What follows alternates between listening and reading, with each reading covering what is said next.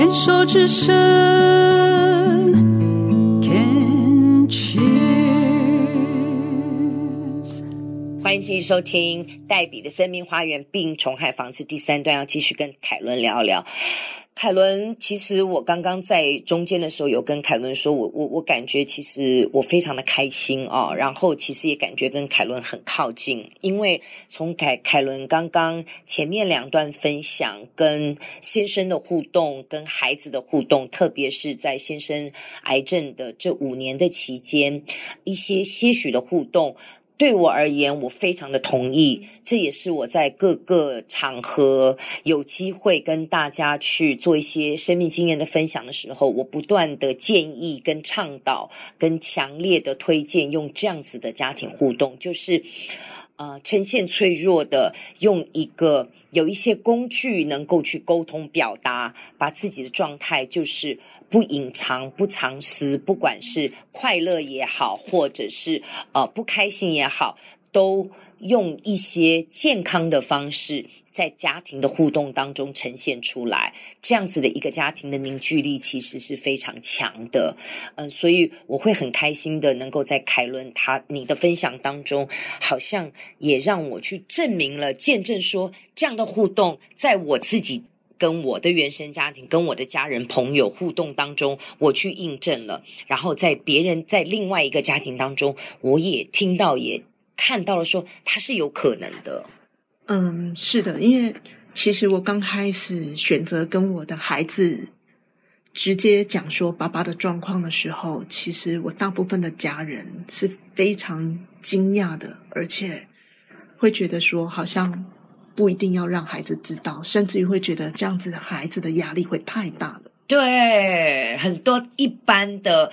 家庭都会呃，爸爸妈妈都会有觉得说孩子还小，或者是长辈太老，他们承担不起。是，那因为我相信，既然他来到这个家庭，这个家庭所有发生的一切，一定会成为他未来的一个沃土。我还是要再强调，你有听到的朋友，我再跟你们再一次强调，千万不要小看孩子的能力。你小看了孩子的能力，你就小看了你自己。这绝对是一种投射，是真的。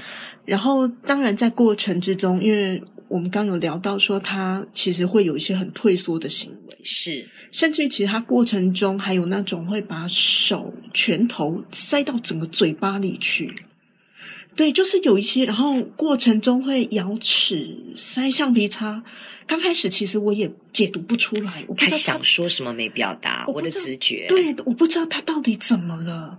可是因为这些动作，他不会在我面前，他是在他去上呃英文班的时候，嗯，对，然后英文班老师告诉我说他会有这些行为。然后我非常的讶异，因为在家里面我看不到这样的行为，所以这个代表的是什么？嗯，那我发现其实孩子他也很想在我面前照顾好他自己，或者讲装作他很小大人，对对对，他我不能让妈妈担心，因为妈妈已经在照顾爸爸了。对，然后他过程中也会发现说，他说。因为我以前其实从来不在孩子面前看手机，嗯，就是几乎是不会用。我就觉得说，我是很专注的面对我的孩子，哦，陪伴他的，非常棒，对。一直到爸爸有发生这些事情之后，我就不断的在从手机跟网络上去找资料，嗯，跟找资讯，然后可能一直在用电话问说有什么样的可能性，种种的。那我的孩子就跟我讲了一句话，他说：“妈妈，你知道吗？”从爸爸生病之后，你就再也不看我了。嗯，我才非常的讶异，说原来，原来因为我的一直可能为了去解决眼前的一个问题，我忽略到他了。所以你看，其实从前面前面一段，你也有提到，孩子常常会提醒你一些事情。是，我觉得不管是大人、小孩、长辈啊、哦。每一个人都是彼此的一面镜子，是。所以当别人、他人向你有一些陈述的时候，那个时候，通常我们第一反应是说：“没有，你怎么会这样讲？啊，竟然会这样子，然后然后就可能恼羞成怒，更小登羞气。但是现在，当有人有这样子对我的陈述的时候，我第一个是啊，然后呼吸，然后我可能会反问对方：你为什么会这样想？诶，那我然后再来，我就反省自己：诶，我是不是真的有这样做？因为会这样的陈述，绝对是他看到、听到了什么，然后他的解读、他的看法。那如果这个人对我来讲很重要。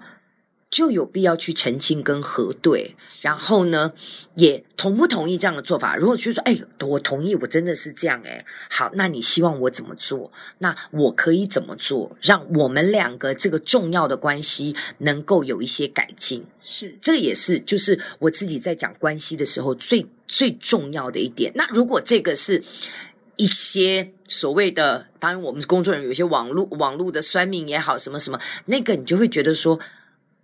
这样的关系对我来讲重要吗？不重要。那我其实不需要，我会采取不需要核对诚信，因为我不同意。我只跟你讲，我不同意，那不是我。是。那我没有必要跟你再继续经营这段关系的话，对我来讲，我是可以不用再进一步再去辩解也好，什么那个都没有关系。是。那对于孩子这样的陈述，他提醒了你，好像那个镜子回回到你身上，你怎么做的呢？其实那时候我是非常的惊讶，嗯，因为。我没有想到说，我以为我有出现在他面前就是一种陪伴啊，这个好重要，爸爸妈妈们要听好耶。是，所以我后来就要去做一些调整，嗯，因为我觉得这两个都对我很重要。所以听起来你们家儿子也很会，嗯，他在他的养成过程、成长过程当中，也学会去说出。他自己的一些看法，当然隐瞒是绝对会，装小大人也是，那都是正常。但是他不会去，不敢跟你说他观察到或他的一些想法跟一些经验。对，对，这个真的很棒。我觉得，因为毕竟他那时候还是小二，所以很多东西他也表达不来，或者表达不清楚，我也未必能够看透。那像过程之中也会遇到说他生病。嗯，然后我发现他好像觉得有种甜头，妈妈会过来看我了，所以我有直接跟我儿子直接聊到这个部分。我说：今天如果你有生病，妈妈会去，爸爸妈妈一定会想办法，譬如说协助你。嗯嗯嗯。可是你一定要很小心，你一定要想办法照顾好自己，因为这个不是一个，呃，我有直接点破，我的意思就是说你要小心自己。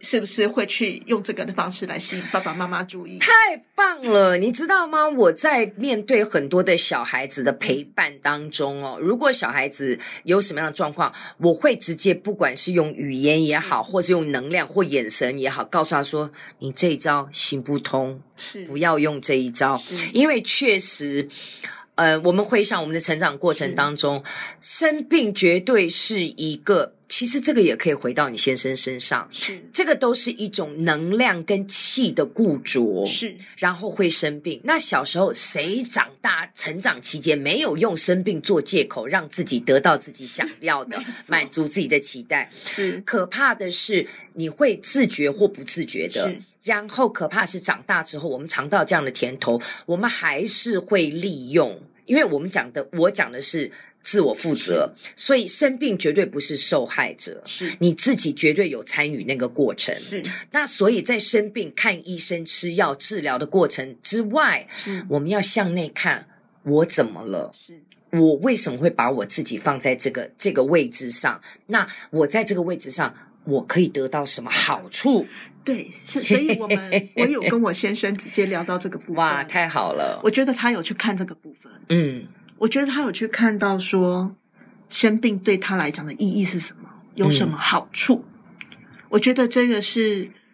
呃，很多人未必可以看得到的地方，因为我们也常常，我跟陶杰、陶小青的这个课程当中，我们在带忧郁症的课程当中，我们有一个练习，就是写下来忧郁可以带给我什么点点点的好处，造句练习，写一篇文章。所以就说，老师，我已经得忧郁症了，怎么会有好处？我说，嗯，写。哇，每个人写的洋洋洒洒一大堆。有些人是觉得自己是不能休息的，是，所以只能利用生病来让自己休息。是，对，这个是我，我过去会用这样方，就是我以前忙的时候都不会生病，然后我一空下来我就生病。是，我想说是怎么回事，后来发觉是因为我不太允许自己空下来，是，所以当我空下来的时候，我只好用生病，是，好像我才可以真正的有借口休息。是。我们先聊到这里，好，好不好？OK。